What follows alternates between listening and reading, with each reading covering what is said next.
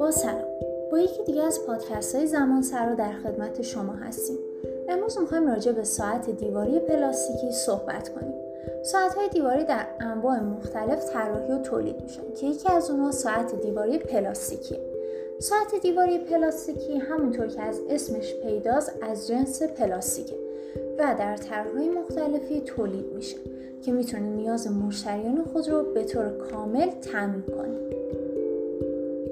در تولید ساعت دیواری پلاستیکی از مواد اولیه پلاستیکی استفاده میشه، چرا که این ماده مزیت‌هایی داشته و میتونه برای تولید کننده های ساعت دیواری جالب توجه باشه. از جمله مزیت‌هایی که ساعت دیواری پلاستیکی داره میتونیم به رنگ‌های زیبا، طراحی عالی، سبک بودن، مناسب بودن قیمت، کاربرد متنوع، سازگاری با شرایط مختلف، رنگ‌پذیری، شفاف بودن و مقاوم در برابر شرایط جوی اشاره کرد.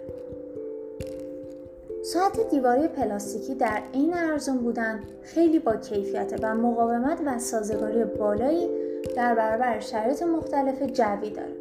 از مهمترین دلایل افزایش فروش این نوع ساعت میشه به قیمتش، طرح زیباش، دسترسیش، تنوع در مدل و سادگی تولید اشاره کرد. به صورت کلی اگه قصد خرید ساعت‌هایی با تنوع طرحی بالا و قیمت مناسب دارین، ساعت دیواری پلاستیکی گزینه مناسبی برای شما خواهد بود. با تشکر از همراهی شما.